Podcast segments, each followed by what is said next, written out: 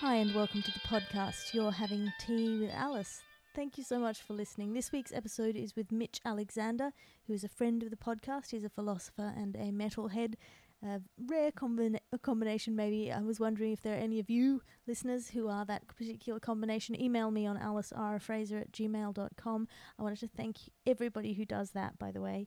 It's really lovely to get emails from you. I don't think you understand how much it brightens my day just to get. It's usually just these incredibly thoughtful, lovely emails, and it makes me very happy. If you uh, subscribe on the Patreon, thank you everyone who signed up recently. It's really overwhelming and wonderful. Y- if you you can just go to patreon.com slash Alice Fraser and subscribe for no money to follow my blogs. Most of them are free. Occasionally there'll be like a one dollar paywall if you can't afford a dollar a month. Give me an email and we'll figure something out. Uh, there is also, if you want to subscribe for five dollars, you get access to the full download of the Resistance, which is my most recent show in full. And if you uh, stay on the five dollar thing, there'll be more video content coming out.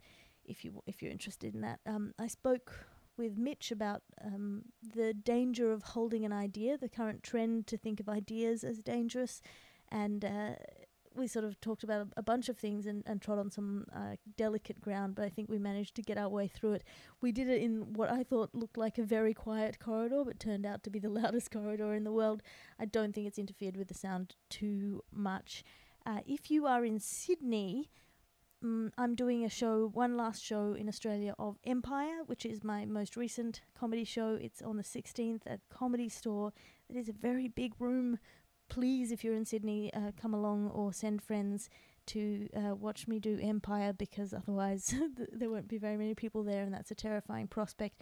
If you're in London, I'll be there from uh, the 1st of July. I'll be doing gigs. Uh, follow me on Twitter at alliterative, A L I T E R A T I V E, to see my kind of upcoming dates.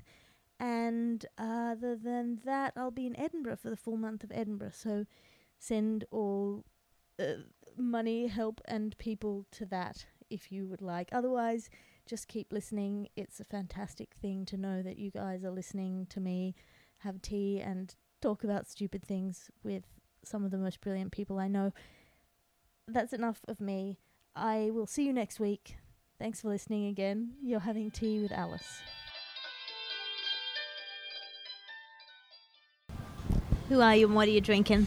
uh, my name is Mitch Alexander. Friend I'm not sure who I am, though. That seems to be a good response for that question. Um, and we're not drinking anything at the moment.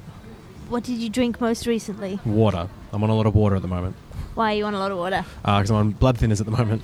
It's not where I thought we were going to be going with this conversation straight away. Um, no, I got uh, DVT, so I'm on blood thinners. So I figure the more water I can take in, probably the better. I'm not basing that on anything. It just seems right to like limit juice, limit caffeine. The word diuretic is one that I think about, and I'm assuming I just should counteract that with water. Yes, because you otherwise you piss out your blood. I don't know. Neither of us are doctors, but that's okay. What have you been wrestling with recently? Um, so I've had like there's a, I've had a couple of ideas that all sort of like feed into each other. Yeah. Um, like I don't know. Would a would a brief overview? we're, we're in a spot, a public spot with kids, and there is a kid who is done with today. yes, he's, he's completed his today's tasks and he Um, wants his dad to carry him, and his dad is being very disobliging. I get it too. Why? I miss being carried. I'm a Yeah. am a bigger person, and I, I lived with someone a little while ago, a couple of years ago now, who was one of the rare people who was like so much bigger than me that he could carry me, and it was a joy to get a proper piggyback again. Some nights was just it was. I miss it. I miss being cradled and helped. I um, think, I, yeah, I remember very clearly the first time that my that someone didn't carry me out of the car when I was asleep in the car. They just nudged and you just, awake. I remember, yeah, I remember the betrayal of that, the sense of just ultimate betrayal that you weren't sleepily carried out of the car and put in your own bed without being forced to wake up in the interim. I think I might have blocked that memory out because I remember sleeping in the car. I remember like we had a big mango tree out the front of my house, and I used to just park the car under that while I was asleep, leave all the doors open on a main road out the front, and I would wake up there and just sort of you know waddle back inside or be carried back inside at a certain point. But I don't remember that first time where they're like, "No, No, no carrying. We're done. I do very clearly, obviously. I mean, this is that. um, I mean, I think maybe that's the perfect example of um, where the uh, revocation of a privilege or the re- re- return to a normal life feels like oppression. this is the experience of the white man. White men Everyone are babies. else has to walk out of their car. the first time you don't get lift out of the car, carried into your room, it feels like genuinely, it does, it feels like it's one of the worst betrayals of my life. White men are un- unswaddled babes. That's what they are now. yeah. Well, yeah, that time you put your arms up and your parents like, no, you're too big. I don't remember that either. Do you not? Maybe I grew up past my parents. Maybe my parents were struggling under the weight of me for far too long, and then I decided to go off my own, and they just breathed a sigh of relief, like, oh, Possibly. oh my shoulders. Oh, thank God. That's why your parents are jacked. yeah. My dad is jacked, though. I resent him for that. why is your dad jacked and why do you resent him for that? because I want to be jacked and I'm not. I don't. I mean, part of it is I don't put in nearly enough effort, and I could. But after he had a heart attack, this is the better part of a decade ago, his doctors actually told him because he had to do um, rehabilitation involving gym work to a certain degree, and the doctors told him that he had to like cut back on the working out as much as he was because he was a 65 year old man with a six pack. just, I think it's I think it's the Vietnam vet conditioning doesn't go away, but he just develops muscle in a way that I don't. And I like, I wonder if he looks at me, or he used to look at me as like his his fat weak child, like the disappointment. I don't, I mean, I think you have some severe body image issues here. You're quite built. Yeah, but not as built. Not as Not built. You're you know what? Not as ripped. Not as ripped. Uh, Because you, you um, and everyone is always in comparison to everyone else. Like I'm bigger than my dad. I could smash my dad now. I'm not scared. I could fight.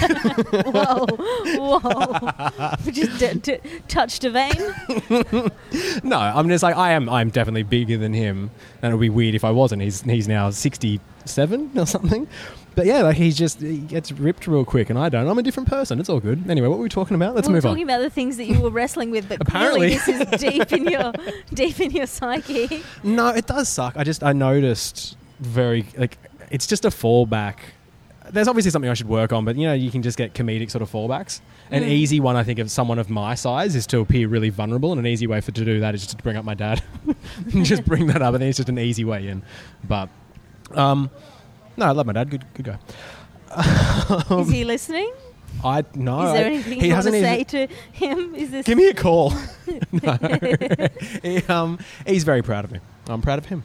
Aw. Um, no, I to. The things I've been like thinking about. Would it? It'd make sense to sort of give a brief overview and then we go back, I guess. Yeah. Because the two main points are that like the first one is an inability to in at least progressives, but I think in a lot of people, and especially younger people, to hold and entertain and explore an idea without it representing a, an admission of endorsing that idea, yes. which is something that terrifies me more and more. And the second thing that I've been thinking more about is how that works politically and academically. I mean, the academia. idea that a thought experiment or even a conversation is in itself dangerous, yeah, this idea of like toxic ideas and whatnot. which I, I get to a certain extent. I feel like it is one of those things Yeah. where there are gradations. So the obvious example is uh, are, is X group human? Yeah. Can they be considered humans of equal value to us? Is that the those- obvious? I mean, X, X, the- X being a, a, a type of person already, or X being animals, a, a non-human type animals. of group? So a, a human group. Okay. I so to mm, say are Jews humans is in, inherently sort of offensive. I get you. Yeah, yeah, yeah, yeah. and, yeah. and it's a very clear example of the kind of thing that you would say is not a discussion that should be had. It doesn't need to be had. It's a yeah. it's a even having it is conceding a, a certain level of point. Um, Even then, I think to a degree, like you just said it, I'm now thinking of it. Anyone listening to this is now thinking of that question: Are Jews human? Yes. And it doesn't take a stretch to just sort of go. I mean, let's consider why they are. They're human, and then you're done. yes, But it's it is this idea that talking about it, bringing it up, saying it in any sort of way, posing it as a hypothetical. I if you can't, because I think the thing is like that also doesn't have any instrumental value. I- asking that question. Sorry, you. I feel like part of the problem is d- democracy in that it, it presents no, it presents you with a framework of thought whereby two uh, sides of any argument are given essentially equal weight. Yeah, At which is in- wrong. At least in hypothesis that if you're having a discussion, both sides have to be equally something, equally weighty or given equal consideration. Or Yeah, even if not equal weighting, then like equal hearing. Yes, In terms of like we, we should yeah we should listen to this ridiculous and farcical explanation of something, and then we should also listen to the quite obviously right one. Yeah, and if it hasn't no. come out of democracy, it's come out of uh, of the way that, I mean, best practices in kind of broadcast journalism, things like the the, the kind of broadcasting codes of conduct, which say that you need to present an opposing viewpoint to any point Yeah. of view uh, that is contentious. And so you have problems like what happened with climate change, where the vast majority of scientific consensus falls Yeah. on one side, but they've been presented as though they were uh, equal.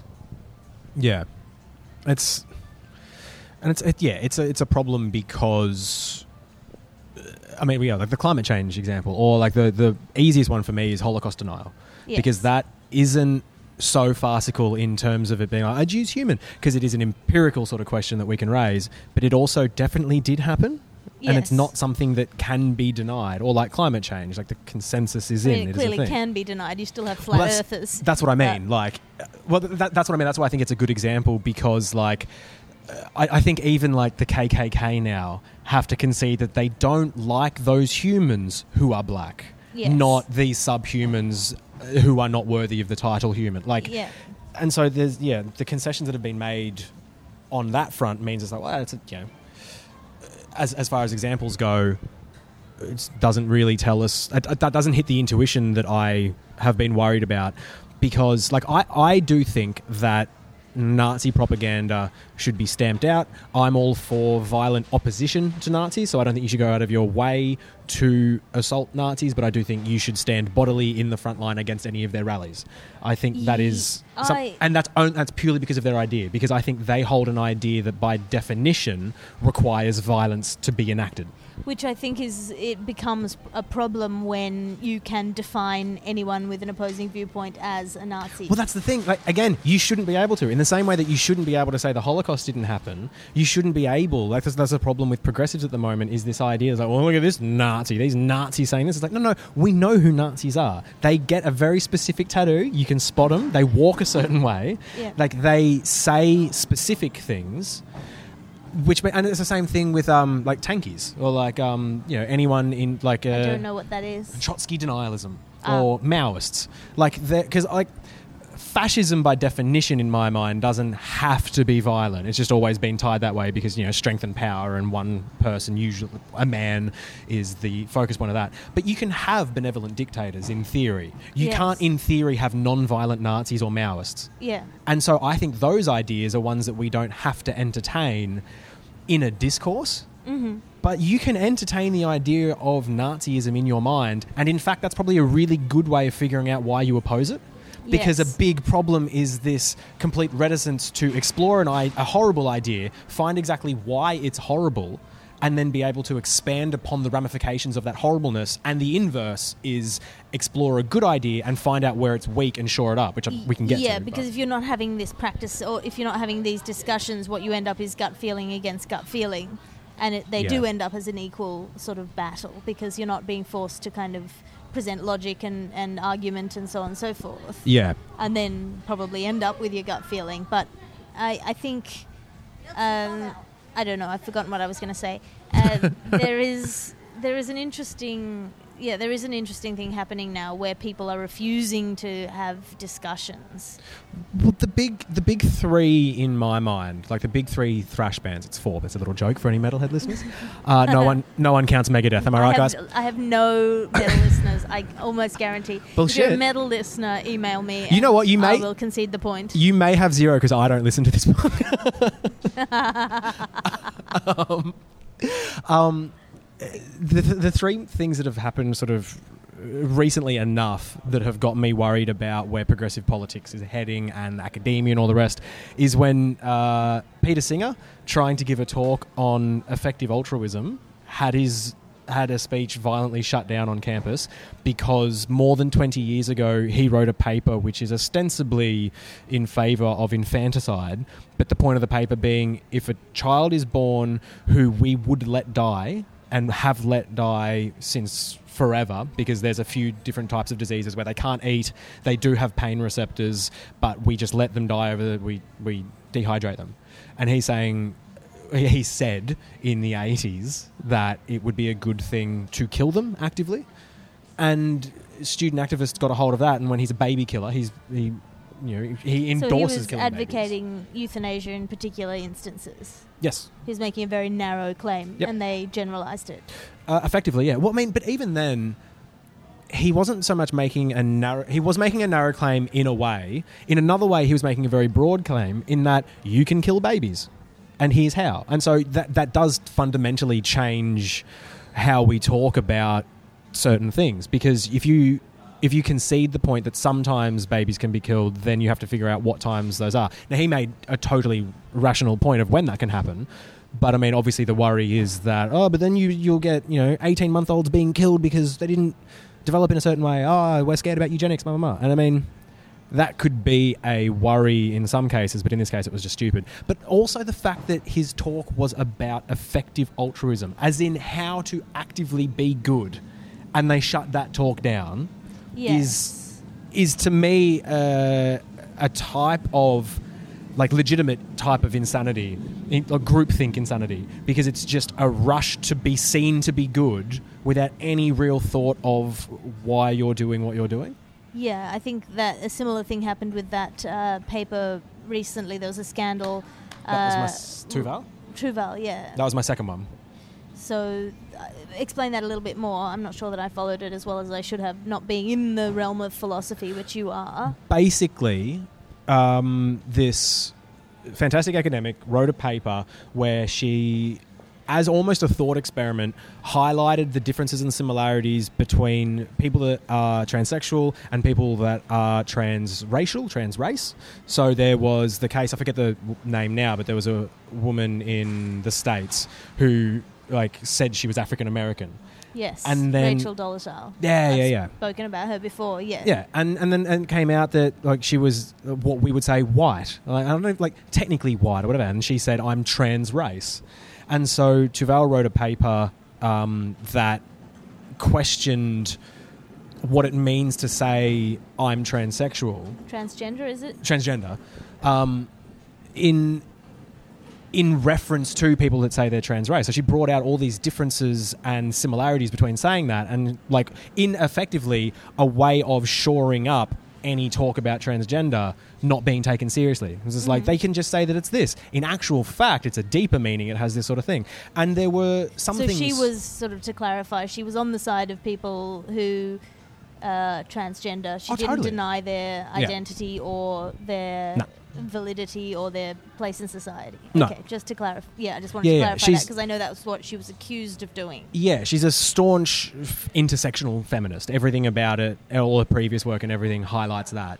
Um, but the fact that there were similarities brought up between something that I think most people think is kind of farcical, for some reason, like trans race, just seems to be. It seems in the academic literature to be silly. Like you can't be trans race because it's to do exactly with lineage. Where, and and that's the thing. So the paper had some problems. It had some, and it was- a it was a foundational paper. So there are going to be a there's going to be a lot of discussion about that particular paper, what it got right and what it got wrong. But there was this initial outcry that had academics signing a petition to get it taken down and to get a you know to, to lose funding and all these different things. And the main letter that was circulated was just really poorly written and didn't really connect with what the paper was actually about. So the criticisms they were leveling at her were not Not accurate. N- not based in reality essentially there was so much wrong with what they said was wrong with the paper and now some people have actually walked back their criticism the um, the editor of the publication that she was published in defended the paper and all of these different claims that come out which i think this is a problem and it's always been a problem just with debate and discourse all the time is that it's very easy to make a lot of shallow claims and it takes a lot of time and effort to debunk those shallow claims. And so a sexier headline is like uh, like climate change isn't real because carbon dioxide helps plants or uh, you see it a lot in sort of like pseudoscience or religious debates you can just make a very brief claim and it actually takes a lot of hard Climate work. change isn't real because the temperature of the Earth has changed a lot over time. Yeah, and it actually takes a lot of talking about, well, actually, the CO2 changes and what they do in the Arctic and what the problem is. And to, to get people back on board, people have lost interest by the time you get back to the reality of the situation, which I think is what happened in Tuvel's case, is that by the time people went with a fine tooth comb through her paper and were like, no, she's right here, and she's right here, and she didn't say this, and she didn't do that, people are like, ah, it's that, it's that transphobe, whatever. Yeah, which is a terrible, a terrible shame, and, and and one of the nasty things about psychology is that you will believe a false claim if you, even if it's refuted, if you believed it enough to begin with. Yeah, it's just just the repetition of the false claim. It's also it's a political thing. You never go out as, as a political statement to say what you weren't going to do or refute the exact claim your opponent made. You just keep pushing your message through Mm. it because people just remember the messaging, and and so so the, the the thing that scared me about that was that her paper was fine. It was not transphobic in any way. It wasn't a like a pseudo philosophical or pseudoscience paper that subtly called for the eradication of a group of people. What it was doing was holding on to the idea of transgender and exploring it to figure out exactly what we mean and what we can mean by that term. And what it means to be a transgender person in this society, like, Yes. Uh, which is an important thing to do because if we just have a shallow reading of like transgender people are X and that's fine and final, we've not really got any position to fall back on when someone goes, they're not real. Yeah. It's like they, they clearly are. We clearly want to support them. We clearly want everyone brought up to a certain baseline level in the society where we can function as equals. And if Yeah. we just go, well, talking about them is problematic, exploring their identity is problematic, then we have absolutely nothing to say against people that just go, aren't they just a bit wrong in the head? Yeah. It's like, no, they're not. Yeah, and it's a it's a worthwhile thing to say. What is I mean, just what is the difference between race and gender? yeah. Uh, that's sort of your prem- your beginning point is what is the difference between gender and race? Both are arguably biological. Both are arguably sociological. Both of them have both of those elements uh, that shift in different societies in the way, but fundamental li- similarities. So that you are biologically the same race if you're black in Africa as if you're black in America, but the way that you are treated is different Yeah. and and same you know the way that you're as a woman in you know Antarctica versus a woman in Southeast Asia. But, I mean, all of those things are different, but essentially there's a fundamental biological similarity. Yeah. And then how are those distinct? And then how are claims about shifting those categories distinct from one another Yeah. or similar from one another? I mean, I, I think it's a very interesting thought experiment. Yeah. I don't understand the, th- the threat in it. Well, that's the thing. I think when you when someone says, "I think it's a very interesting thought experiment," a lot of people get their back up in is in like you can't treat me like a thought experiment. That that debases someone's humanity to treat them like a thought experiment. Yeah, to trivialize the significance of, of their identity claim Yeah. is to, to to treat it with skepticism. Yeah, which again I don't think is the case. I can I can happily entertain the most vile thoughts right now about any particular person or group and it won't affect how I actually not even behave with them but also think about them later. Mm. It doesn't change your thinking to have an honest discussion with yourself about certain things. And I think that's what's that's what's scary about that is saying that out loud in certain groups can get you sort of uh, shunned or skeptical. There's um I don't know if you want to go into it, but like I- you know instances in like academia discussing certain um, like touchy subjects, and rightly so. They are you know big subjects that should probably be handled delicately, but not this delicately. And the way I'm seeing Well, it, not not at all. There's that, Delicately, yeah. but not, not not at all. There's that, but I mean, there's also the the trigger warnings and like the content warnings that you see, which I think serve a purpose to a point in terms of if you've if you've got an obscurely named paper and it deals with very intense, like a criminology paper or something, and deals with very intense subject matter, probably put a warning in there. But when you see like, uh, you know, BuzzFeed or something with a title of like my sexual assault, trigger warning, sexual assault. It's like, well, thank you. Yes, it's already in there. We're already, anyone already like upset by that has been hit. Thank you. Yeah, I find that a really interesting thing. I think the trigger content warning certainly came up from the fan fiction community, Yeah. uh, which is a really interesting subculture. But they it, they were based around people having, I mean, basically, I mean, not necessarily pornographic, but basically, Well, you're pursuing a sort of a desire for a particular kind of story, and so it was. Uh, they were uh, sort of uh, defining these stories as to what they did contain to begin with. So, Yeah. if you were looking for a romantic story about two particular characters in which one would be sad and the other one would comfort them, there, there were all categories that started Mm. to grow up around that, and then. You know, warning for character death. I think that was the first set of if they Content a warning. dramatic story. For spoilers. spoilers, spoilers that there was a character death or a major character death because people wanted comfort reading and they wanted to be Fair. indulged, and it was, you know, I don't think the analogy to pornography is too far off in that they wanted to know what they were going to get. Yeah, yeah, yeah. And there is a certain kind of reading that is, yeah, you just want to read something easy and fun. There's a reason I read trashy fantasy novels. I know what's going to happen. I know how they're going to go. I know all of the the parts and pieces, and there's a comfort to that. It's comfort Yeah. food. I'm just But- thinking about how bad surprise pornography would be. Yeah, Like you- mystery pornography. You do- you do- Ah.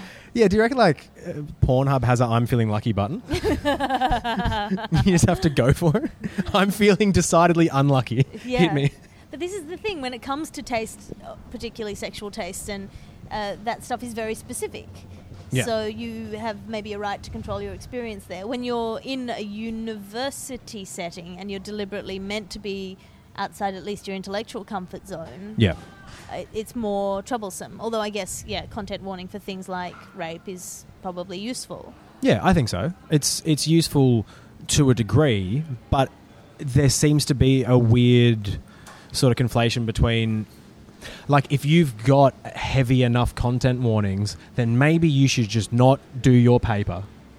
Or Yeah. maybe you should just not give this talk. It's like no, maybe you just don't come to this one. Yeah. But the big the big thing for me, the big thing that the big I suppose single statement that I've been thinking about more and more is that if we don't, if progressives don't talk about certain things, if progressives keep getting shut down, then what we're doing is leaving the discussion and the debate and the conclusion to the people we don't want to be having those discussions and debates with. Like, it is so much better that left leaning young post grad academics will be talking about problematic views on transphobia than the UPF yeah. Like it's i think it's really important that we recognize when people i think i think we're losing sight of intent. And that's the the the other thing i've been wrestling with. I haven't even got to the third example. But the main the main thing and this is a newer thing for me is how virtue ethics seem to play a lot in society which i won't i won't virtue, virtue i don't think it's exciting Okay, I just mean, give like- a quick rundown.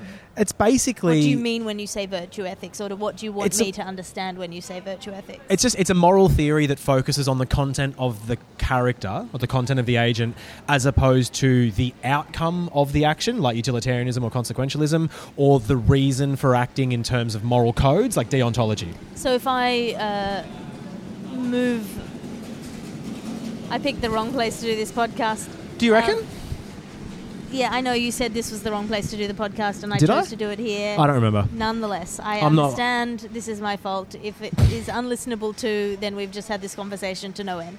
All right, I admit my fault in this Just instance. just spend 5 minutes editing the podcast later. no, no, I'm not going to do that.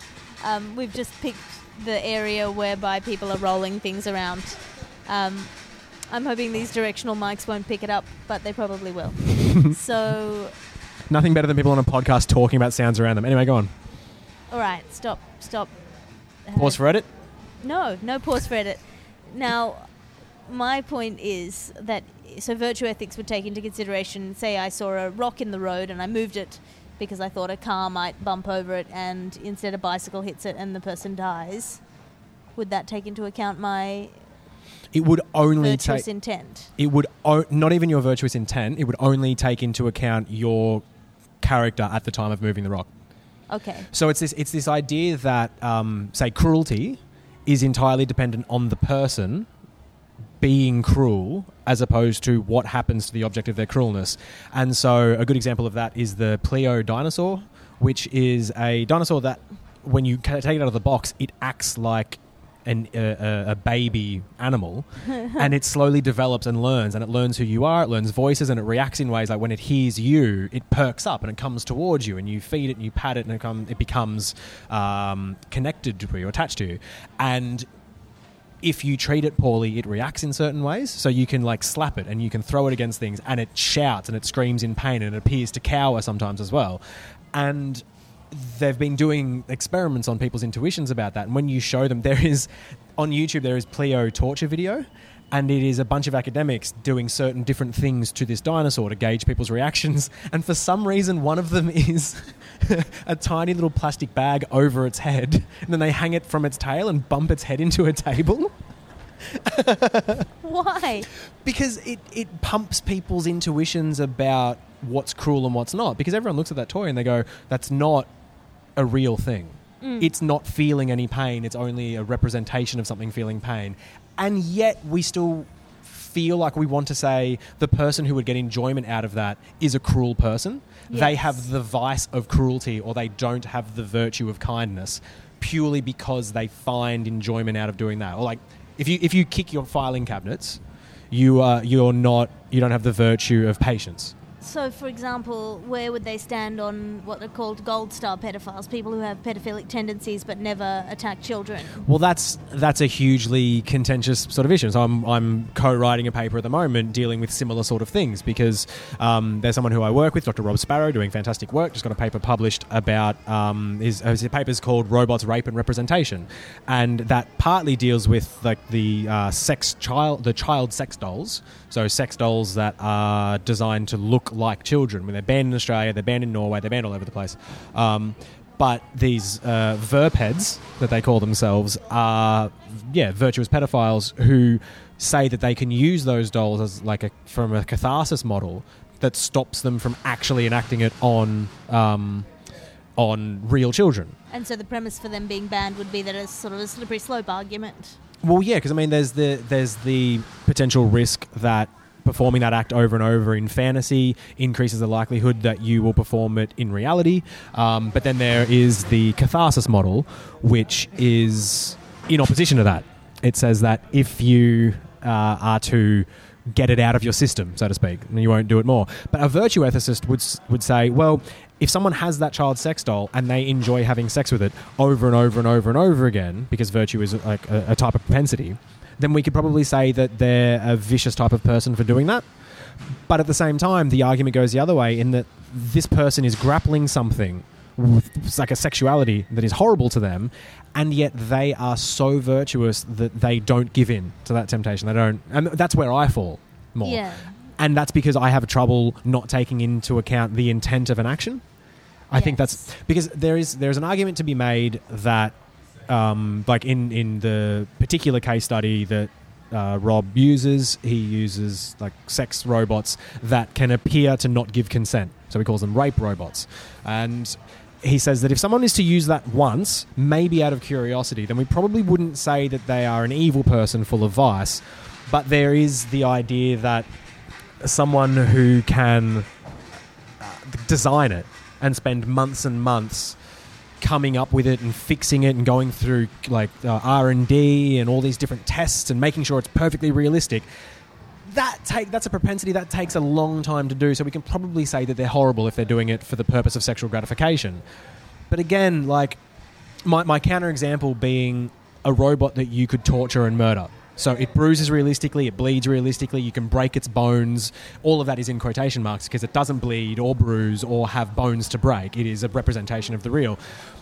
But if someone is building one of those robots and it takes them six months to do it, you can't just say that they're not virtuous because if they're doing it for this for people that want to be cruel, then yes, they are. But if they're doing that because it would help training paramedics or cops, then they're doing a very good thing and probably a more selfless thing than you would first realize because it would be horrible to come up with a like a robot that would bleed realistically. Yes. Like it's it, it just seems like you can't take into account And so, so to tie it all back to what we were talking about before, as opposed to just rambling on interesting subjects, is that I think virtue ethics plays a lot into identity politics. It plays a lot into um, like the performative protests that we've got because people want to demonstrate their virtues and their lack of vices according to their politics and their in groups, which is why we have Peter Singer's talk being shut down Yes, and because I'm not the type of person to kill a baby. You're, yeah, uh, but, but I mean, this is the kind of I think uh, the interesting thing there is that the virtue is not in kind of classical virtues. So you're not displaying things like tolerance or patience or intellectual honesty or willingness to admit fault or uh, gentleness or any of these kind of classical traditional virtues that don't really take into account your opposition. Yeah. you're it's all comparative it's all relativistic. You're, whether whether punching someone is bad depends on who they are not who you are. Well, I mean, I think so, Hmm. but uh, again, like virtue ethics wouldn't, and I think like so the the sh- um, not Sean Spicer, what's name, Richard Spencer being punched, the Nazi being punched, Mm. like the virtue ethicist, you would think would say it, you're probably not very virtuous for doing that. But you can easily make the claim, and it's like, no, that's definitely a virtuous thing to do. He's a Nazi. Yeah And so, my problem with virtue ethics, I think, I need to properly write out and draft the paper, but my problem with it is that without taking into account outcome or intent or any of the other moral intuitions that we have, I think it's too subjective and malleable. I th- like who decides what's a virtue and what's a vice. That constantly shifts, and that's that's why religion falls out of favor in societies because they have a rigid rule of what's right and wrong, and then society updates it. a good example of that is honor Yeah, so the idea of protecting your honor fighting you know, Yeah. to, to the death to protect your honor as contained in the honor of your family or the women in your family or yeah, your own reputation or any of those things. It used to be considered a virtue to protect that with violent action.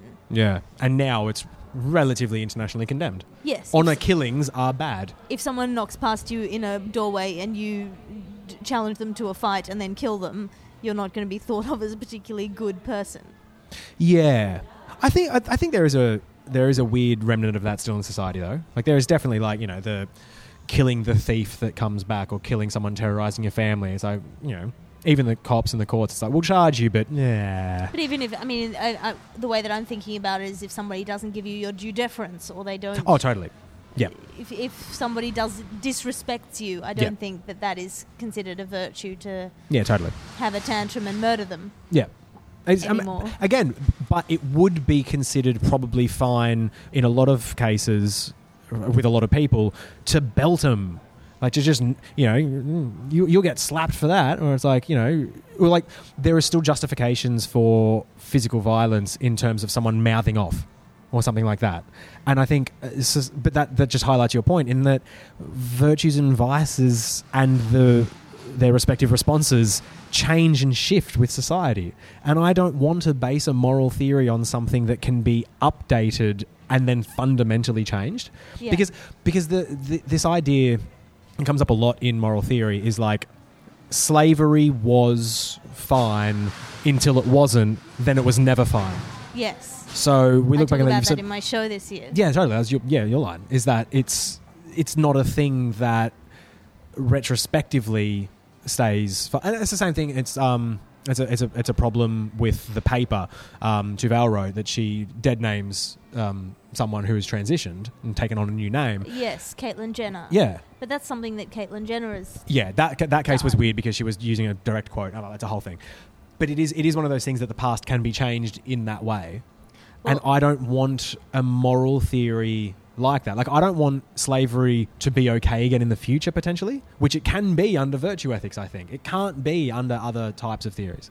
That that's an interesting point. I came across one thing that just annoyed me, and I don't even know why it annoyed me so much. I think it's part of me, this me trend. misattributing your Uh, quote. part of a trend for not entertaining ideas, I think, is the idea that you can't even say something bad in quotation. Yeah, yeah, is- yeah. So the idea that an insult or a hate term can't be referred to in quotation. So r- relatively recently, there was a thing with Dan Savage talking about a uh, a night show called Tranny Bingo, Yeah. which was run by a crossdresser. Uh, when tranny was used as sort of an interchangeable term for anybody who was cross-dressing or transgender or anything Yeah. before the categories got as refined as they are now, Yeah. uh, in at least in sort of LGBT slang or language or common reference terms, and he got glitter bombed for talking about that subject, for discussing Yeah. that thing. So it, it, by uh, sort of by re- reference to that, I would be. For discussing the discussion, I would be subject to glitter bombing for the s- same crime, except that I'm not as famous as Dan Savage Yeah. but I, I saw this in a, an article the other day in ah, Junkee, I think it was, where they used the term prostitute, but they asterisked out the O. One letter. so you could tell what the word was. It wasn't. I think it was in a, in a quotation, but the Yeah. idea that that using that one vowel changed it from something that you could say to something that was unforgivable.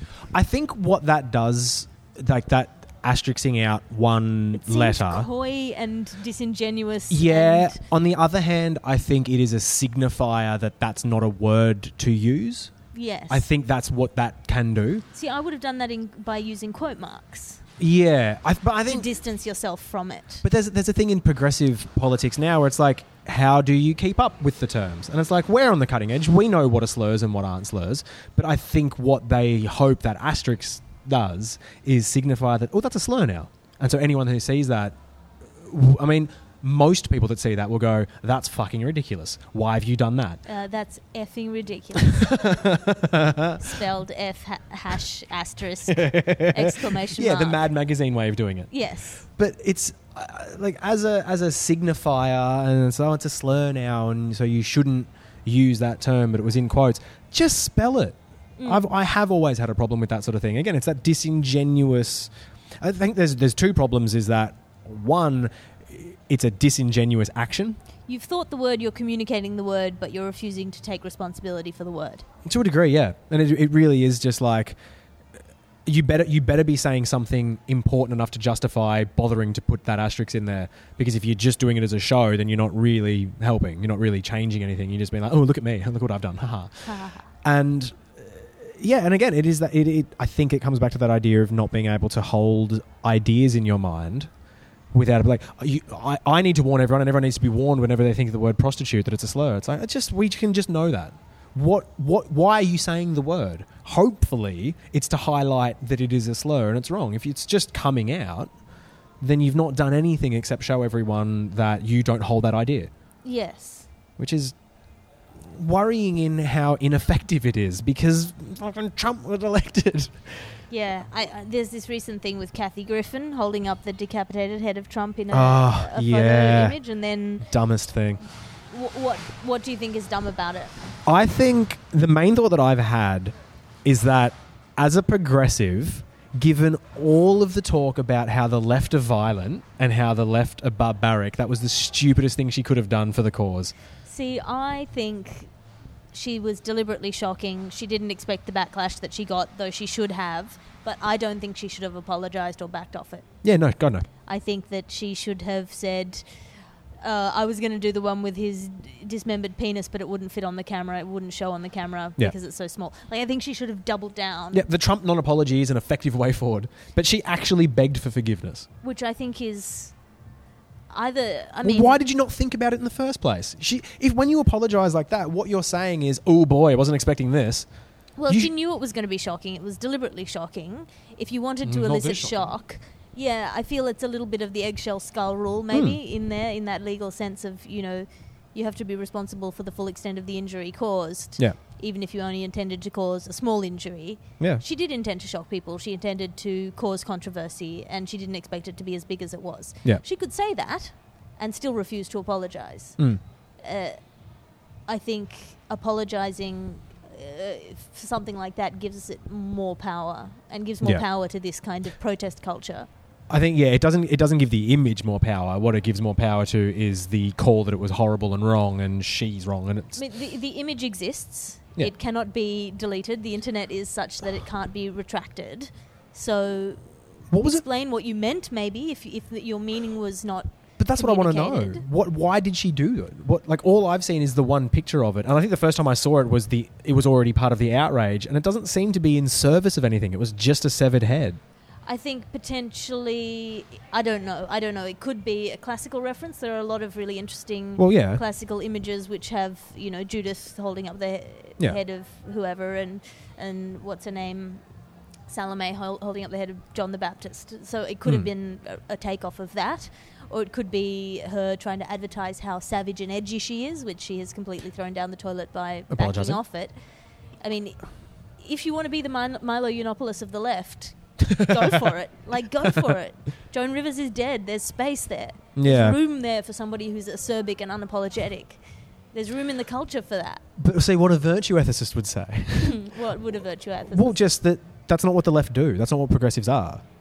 Like progressives or the left have the right morals and and, this is just in broad strokes. They do things for the right reasons. the, right wing do horrible things for their own reasons. Do you know what I mean? Like I just I don't think you could have like it's just it's just a it's like it's an it's an oxymoron. By definition, you can't have a deceitful leftist or a self-interested leftist. Do you know what I mean? well, that is. I know it's not true. I know it's not true, but I'm just saying that's why we don't have a big one. That's why we don't have a like a mainstream one, is because the the values that progressives hold don't lend themselves to that type of. You can't justify them under a progressive framework, whereas I think you can under a conservative or a right wing or whatever hard right framework. Yeah. So what? What's the solution? Is there a solution?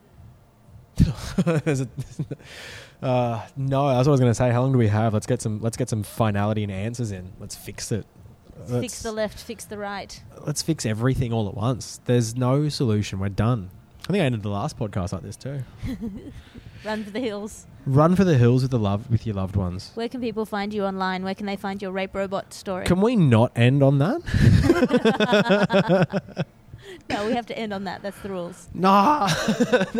I, I I honestly think the way to fix it is to to hold ideas in your mind and entertain other thoughts. Because if you can entertain horrible ideas, you can entertain disagree ideas you disagree with. Yes. Yes, deeply unpleasant ideas. Anything that makes you feel like you've been abandoned in a car when you should have been carried out is something that you should examine. Do I have a right to be carried out? Yeah, like you, like it seems self-evident to us that Americans should have universal health care, Yes. but it doesn't to them. I think it serves no one to not think of the credible reasons why maybe they shouldn't. Yes, I think yeah. The you shouldn't expect to be carried on the wave of of liberalism and progressivism as a vibe rather than a set of Yeah. coherent thoughts. Because I think currently people are abdicating thought in favor of a vibe, in Yeah. favor of a feeling, Yep. and your feelings can be wrong. Yeah. And it's a deeply unpleasant thing to realize that you are wrong, Yeah. or that you haven't so- thought something through, or that you have protected yourself by being, you know, manipulative or evading an answer. To be Yeah. being held to account is is an unpleasant thing. So it's better if you do it yourself rather Exactly. than wait until someone else does it. Yeah, it's better if you do it first and you think about your positions and your thoughts, and then it's probably better to bring it up with your in group and your side of things, and then bring it out more generally to, you know, strangers that agree with you broadly, and then bring it forward to the opposition who already hold that horrible idea that you've already really thought about, that you've already figured out how to sort of, you know, undermine. Yeah, combat at least, Yeah. or pr- present a, a decent shield against. Yeah, and I mean, if both sides could do that, it'd be great. I mean, I think we're only talking to progressives. I can't imagine there's many alt right MRAs listen to this podcast. It is much less useful to go, you're disgusting, than Yeah. you're wrong and here's why. Yeah, totally.